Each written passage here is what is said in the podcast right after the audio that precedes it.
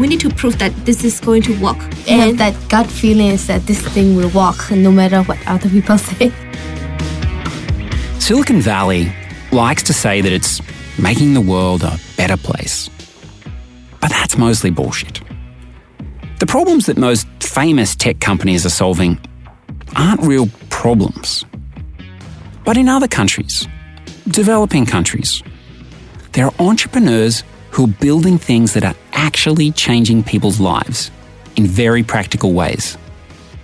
That's what this podcast is about. I'm David Madden. Welcome to the Revolution of Necessity. On this podcast, we share the stories of tech entrepreneurs in developing countries. These are people who are innovating in places where technology could genuinely make the world a better place. This podcast is supported by Omidyar Network. Omidyar Network is a philanthropic investment firm set up by the guy who created eBay, Pierre Omidyar and his wife Pam. If you like this podcast, please take a second to click subscribe and to rate us. If you've grown up in a country with very little technology and almost no access to the internet, how do you end up being a tech entrepreneur? Today, we're going to hear the story of two sisters from Myanmar and how they got the startup bug. Four years ago, Honey Mya Win and her sister Shwe Yee participated in the first hackathons in Myanmar. Today, they're running Chate Sat, the country's biggest freelance marketplace, a platform where businesses and individuals can find someone to build their website, design their logo, translate their documents, or whatever service they need. Chate Sat is one of Myanmar's most promising early stage startups. I was in Myanmar running an organization that supports startups, so I got to witness this journey. I'm excited to have Honey and Shwe Yee here today to share their story. Honey and Shwe Yee, welcome to the Revolution of Necessity. Hello, David. Hello, David. It's me, Shwe Yee. Let's start at the beginning and talk about how you both came to be working in technology. Honey, you started your career as a telecoms engineer, but how did that happen? Actually, it was my dad. I was still attending school, uh, secondary school. And this is here in Yangon. Yeah. And my dad really want, want me to become like female t- technician, like a computer technician. Why did he want you to become an engineer? At that time, it's really rare because all the I mean all the technicians and all, all this technology related in this field, all like almost of everyone is male.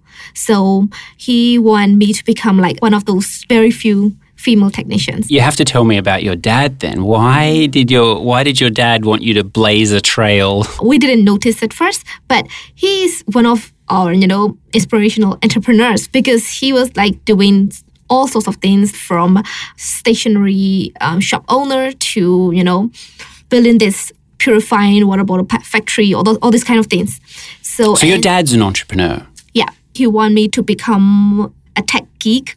And did you like that idea? Did you think, okay, yeah, yeah I would like to try. So in summer holiday, we usually go to painting classes, you know, all these kind of, you know, classes for uh, kids.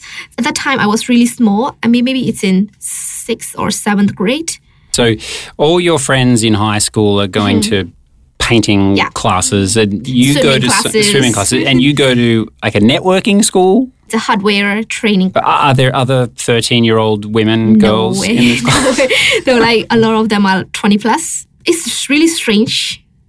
Almost my entire life, I was being like the youngest one, the youngest one in the class. They like really, really took care of took care of me, but, but it's strange for them as well, having a teenager in the class.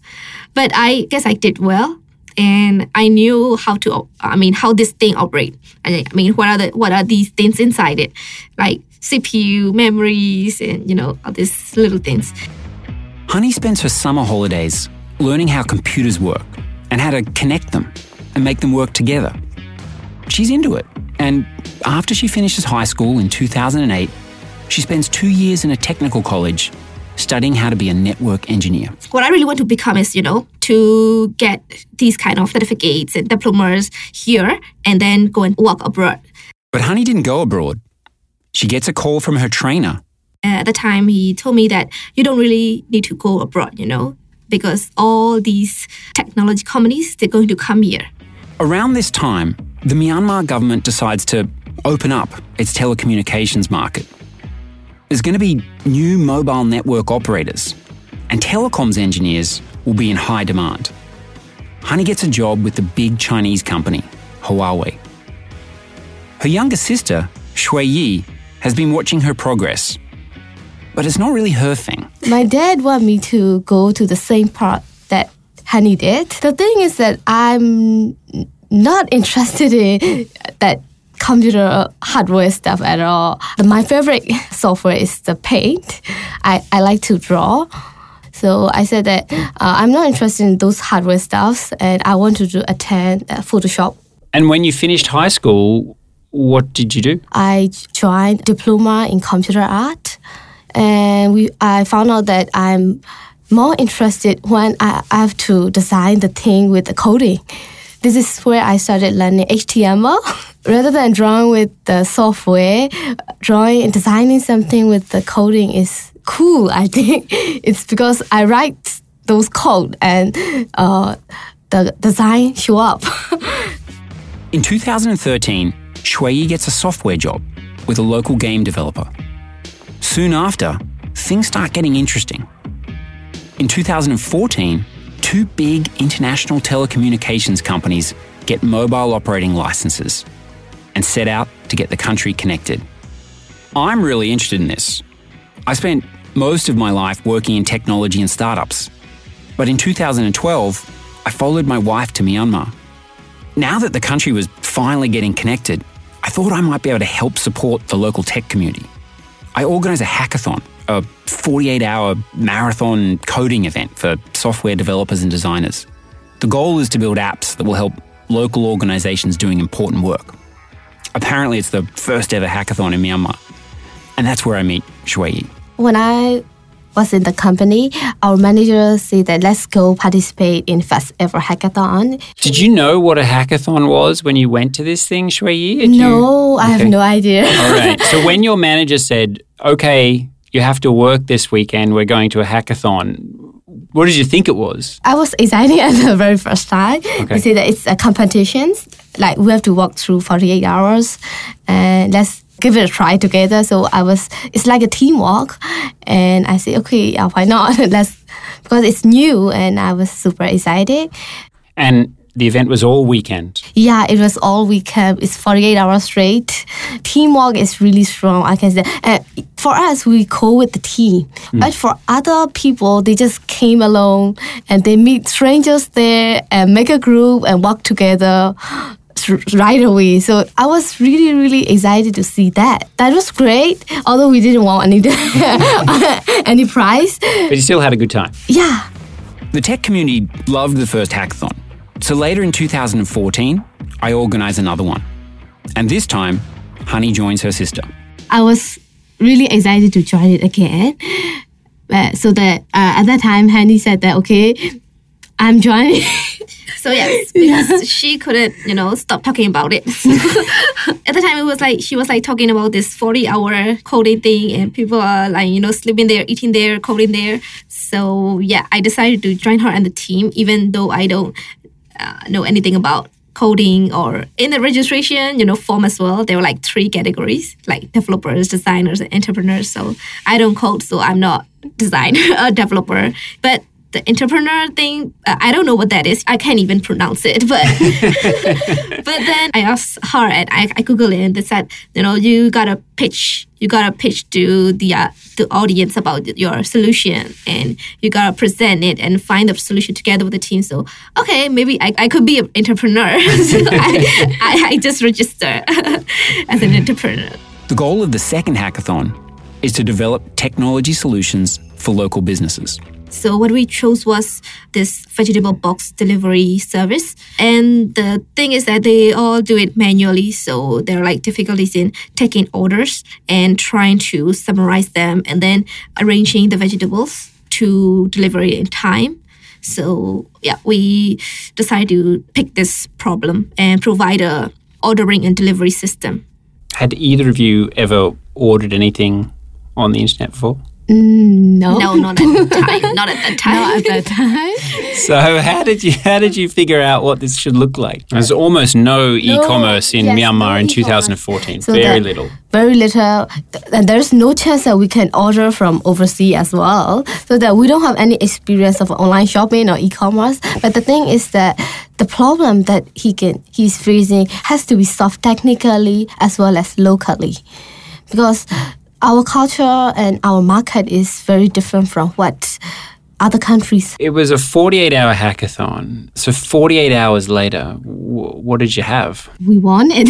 yeah, we couldn't believe it, but because most of the time we were like having fun, so they were like coding, and I was preparing slides and you know taking selfies,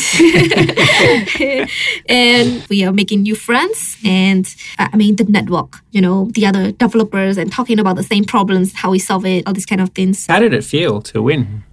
Unbelievable. Yeah, Yeah, because we didn't hope for anything. We just came here to experience this event. So it's unbelievable.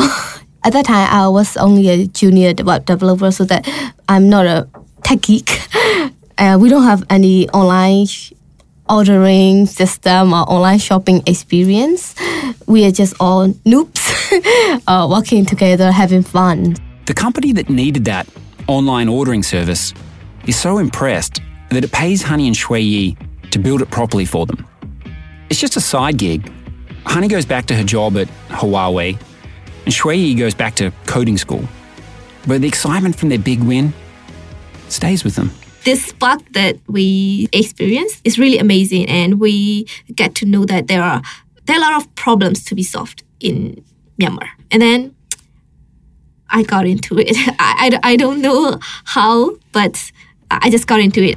In 2015, Phandeeyar, that's the tech hub that I created off the back of all that hackathon excitement, organizes a big nine day startup competition. Participants have a chance to win thousands of dollars to jumpstart their business. There's this another competition, but there are no problems involved. So the, you have to be creative, solving your own I, problems. So we uh, decided to come up with this idea to sell handmade things from housewives and So you had an idea for an online crafts marketplace. Yeah. Like Etsy. Honey and Shwe Yee's version of Etsy doesn't win, but they do get an honourable mention. More importantly, the competition includes a week of workshops on the lean startup approach, and they learn some critical skills. that's the time where we were really out to the market because we, we have to do the market research. So that we, we really to, we have to go to talk to that strange strangers complete strangers.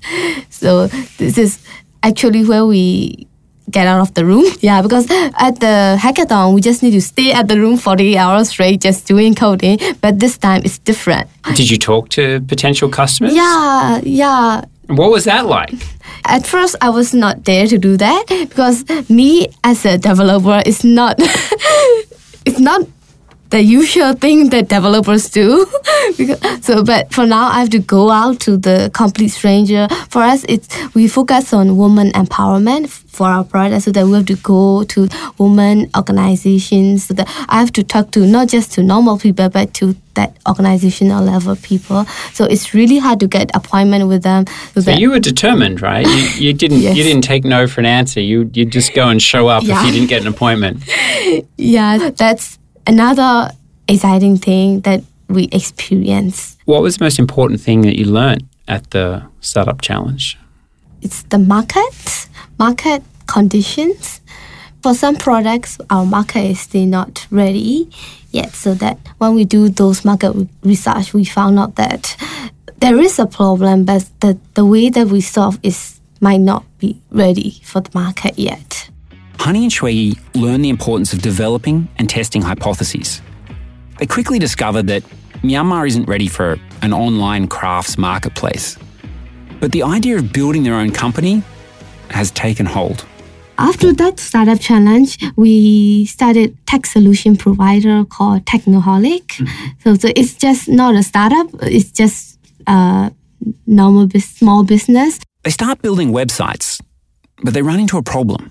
At the time, it's just uh, two of us, and we are getting protests from this hackathon client. There are other friends asking us to do their website, and, but it's just two of us. So we- we have to find another developer, obviously. And at the time, we don't have any capital. It's really uh, difficult for us to hire someone when we are not sure we're getting the project or not. So we decided to go to hire some freelancers, but there there's no, uh, there's no platform for it. Not only is there no easy way to get freelancers, but there's also no easy way for freelancers to get work. Shwe Yee knows this from her own experience doing freelance web development. Since then, I was interested in freelancing because I just finished my school. I just go straight to uh, try the workforce. And I don't I don't meet with many people. So in order to get the projects, I have to rely on some of my friends. They bring in the projects and I do the projects. But the problem is that I have to give like half of my uh, payment to them. Half. You have to give half. Yes. That's quite a lot. But I was happy to do that at that time because I just want the portfolio for me. And then I figured out that it's not right because 50% of my payment is not, not right. Something wrong. Suddenly, Honey and Shwe Yee have a product idea. Rather than just hire freelancers to help them do client service work, they should build a platform that makes it easy for anyone to hire freelancers. They use the skills they learned at the Startup Challenge to test their idea. Although freelancing is at an early stage in Myanmar, it's clear there's an opportunity. There are a lot of Facebook groups that people are searching freelancers on Facebook. they don't even see that it's freelancing. They just say that, okay, I need someone to do this part time or project based. They don't even use that freelance word. they just say that they need it temporarily. So that people don't even know what freelancing is. A few of us in the community encourage Honey and Shwe Yee to pursue their idea, and they decide to put it out there. They use every chance they can to get feedback. They apply to a regional accelerator program, they enter a startup pitch competition. For us, we don't really um, know actually know how to operate this, you know, Business. Uh, this business. So we just thought they could give us some advice about sharing this idea. So we go and pitch. Uh, not only there, we go and attend events, talk to people, and share this idea. Was this a common thing in Myanmar in 2016 to to run around and tell people your ideas? I don't think so. Still, still now people, um, especially like Myanmar people, they are like secretive about their ideas. So why weren't you secretive about your idea?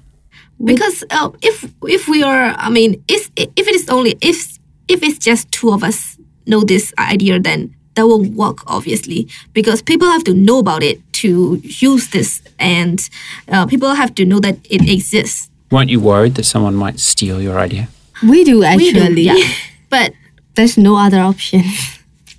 yeah and uh, the main thing is with the one with the passion to do to transform this idea into a real business even if someone is going to do it then they won't they won't be thinking about all the all these other perspectives that we have, we have already thought about yeah Honey and Shwe Yee get valuable feedback, but they realize that if they're serious about this business, they're going to have to do it full time. i realized that maybe we don't focus enough or we don't work enough and that's when I start thinking about quitting my job This is a big decision. Honey is a telecoms engineer, and telecoms is the hottest thing in Myanmar. It's booming. It was uh, really difficult for me to actually quit my job. You know, I, I was like working probably like till eight or nine uh, at night, and then I came back home, and then I was with Shwe up until like one or two in the morning. At first, I was enjoying a double career, but it's really tiring, and it's I I don't think it's good for both. Honey and Shwe Yee are at a crossroads. They have an idea that they're really excited about, but Honey's work and their family are telling them not to do it. They know they need some help to make their idea happen. It's their first startup, and they've got no money. As it happened, at that time, in 2016, my organization, Phandeeyar, is launching Myanmar's first ever startup accelerator. As that startup competition in 2015 had shown, there were literally hundreds of young people like Honey and Shwe Yee who want to create their own startups. Phandeeyar Accelerator is a six month program to give them the funding, coaching, and network necessary to succeed. It's exactly what Honey and Shwe need. We don't have much network. We don't know a lot of investors. We don't know a lot of people doing startups. And uh, most of, most importantly, we don't know someone who could guide us. I was like, even if we don't get into the program, I'm going to quit. You know. Wow. so you were really determined. You, you already made your decision. So yeah, I, I'm going to focus on this thing, and Why were you so determined to to do this business? because we need to prove that this is going to work. And have that gut feeling is that this thing will work no matter what other people say. You've already pitched this business twice. Ah. What did you What did you do differently the third time? we improve a lot because whenever we participated in competition, we got that feedback. That feedback is really helpful. We tweak it, we change it, we, we modified it. We we participated in another competition again. We got the feedback, and uh, new feedback, and we tweak it again. So this is a like this is a third time.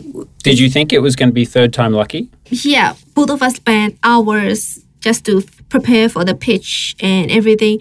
We put in our full effort So in it, so we believe that this time will this be, time, yeah, we we, we could, we're gonna hit it. Finally, their hard work pays off. You've been working away at this business for, for, for a little while, but now you've now you've really got a chance to to go at it. You've got some funding, you've got mentorship, you're in a space with some other startups. But there are challenges. What, are, what what are the big challenges you face in those early days? It's uh, getting into market and actually asking people to use your platform, use your you know product. So when you say it was the market, honey, uh, was it getting the freelancers? Was it getting the companies to post the projects? What was the what was the hard bit? Uh, f- at first, it was uh, it- it's like getting the right freelancers for the clients. So we we have this uh, client who would say that they would uh, maybe he would post project for, on a platform once we launched. So he post a project and we really hurry, you know, and find the free right freelancers for. Do you remember what the first project was that was posted? Uh, that was a translator. yeah Yeah, translation project. Did you have any translator freelancers on the platform? no. Oh. So you get your first job, Yep. and you've To got go no, out No. freelancers to do it. What do you do? we go out in every single channel that we could use to reach out to the translators. And you found someone. Yeah. Yeah, we did. What was it like to go to these companies in, in Myanmar and, and pitch them your your product? way? Uh, it's hard because because what we target is for the local uh, small businesses and startups. So for the startups, they understand what a freelancing platform is. They understand what benefits they would get. But to get out to this, you know, real customers and real small businesses, it's uh, hard for them because they are, even if they are using like part-time or freelancers, they don't know that they are using it. Again, it's a website and people with very little technology knowledge. All they know is Facebook, is the internet for them. So so how did you convince them, honey? This sounds pretty tough. when you are thinking about someone get the job done in like a few hours, then we just give uh, provide them the value that we could give them, freelancers that we have and the skills that we they have. They could solve it. Can, was there a particular moment that was really was really really bad? Yeah, a lot of moments. Tell me your worst moment. when my server went down. Okay. because So Shwe, you you're the developers. You take on the role of you're, you're taking on the CTO role. You're head of product, head of technology. yeah, my server just went down whenever the uh, pool of user came up. so that uh, there were times when I have to walk through the night. Did you know what you were doing? No. How did you figure out what to do? well, I have to do it because there's just me. so I, I have to do that. That's the time that I learn a lot. Me, freelance developer and junior web developer is now handling the server and stuff. But it must have been pretty bad. The Yes. site's gone down. Yeah. You've got yes, I, people I trying have to no post idea jobs. what went wrong. Yeah. and there were times that I would just want to scream and cry it out. Honey, do you remember a moment that was it was that was really hard and At first, when we got into the program, there were like four team members, two of us, and the other two members. And then we tried to hire some more. There's this one time, all of them resigned. So it's back to two, you know? and it's like starting all over again. And how did that feel? Uh, it's horrible because freaking it's just two of us doing all this operation and finance, fundraising, and what else? Everything.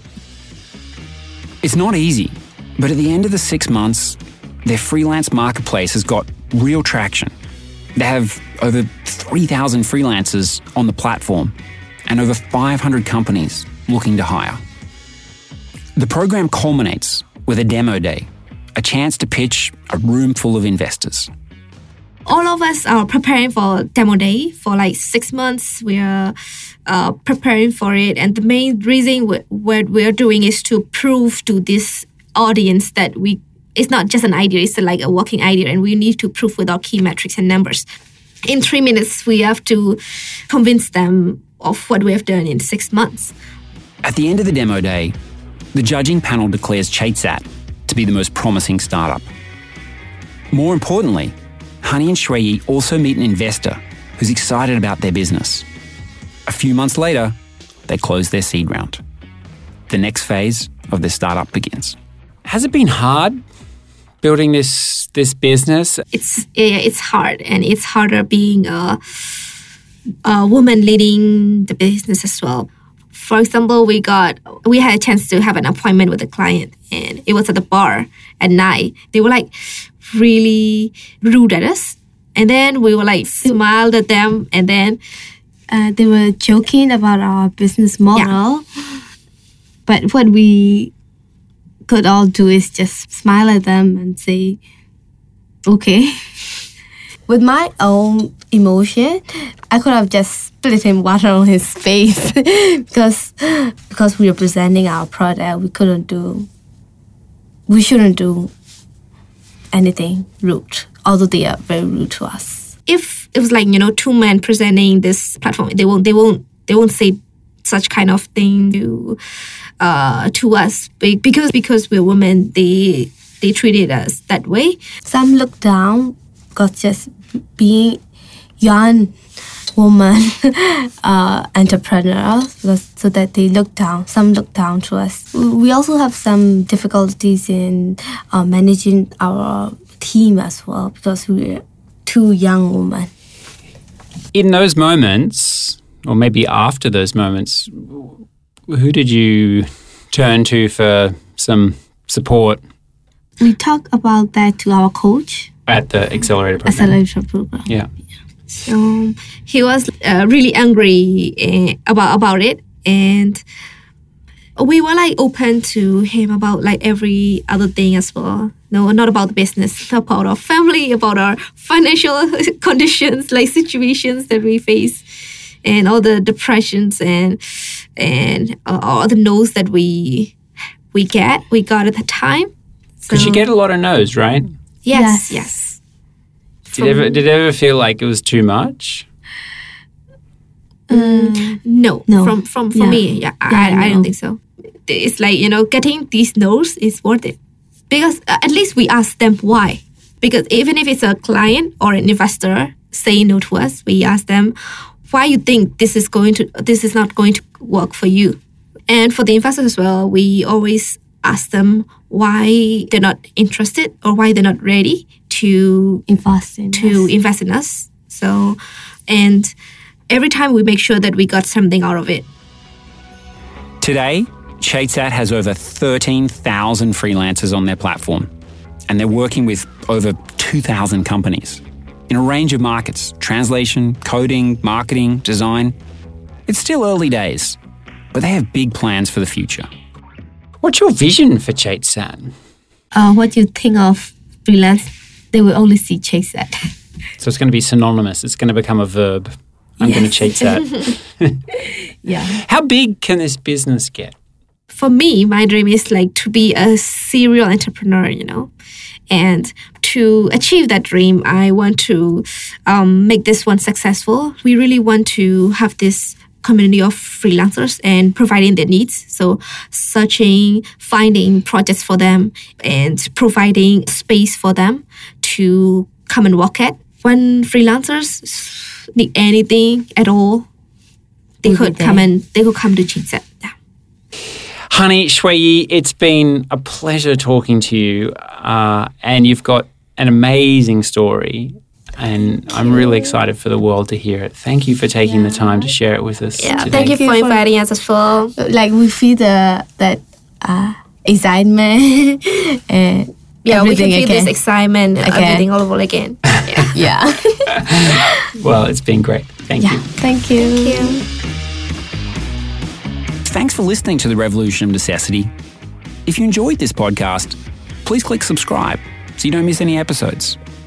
It would also be great if you could help us out by telling your friends and colleagues about it and rating us on Apple Podcasts, SoundCloud, Stitcher, or whatever your favourite podcast platform is. We'd also love to hear from you.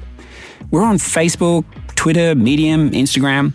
All the links are on revolutionofnecessity.com. Or go old school. Just send me an email, david at revolutionofnecessity.com. Thanks again to Omidyar Network for supporting this podcast. To learn more about what Omidyar does, check them out at omidyar.com. This episode was produced by Julia Alsop with production assistance from Ellie Lightfoot and Naomi Gingold. Editing help from Sarah Barrett. Our engineer is William Smith, and the music is by Coyote Mustache. Special thanks to Symphony Creative Arts Studio in Yangon and Clean Cut Studios in DC. We'll have another episode for you very soon. Okay, so I have one last question for you. Does Chate Sat have a theme song? Yes, yeah, we do. It's work from home. Work from home? yeah, fifth harmony. Okay. okay. Because we actually, Yeah, yeah, yeah, we it's- plan to, we, we used it. We used it at at the demo day or the day we pitched at the accelerator program.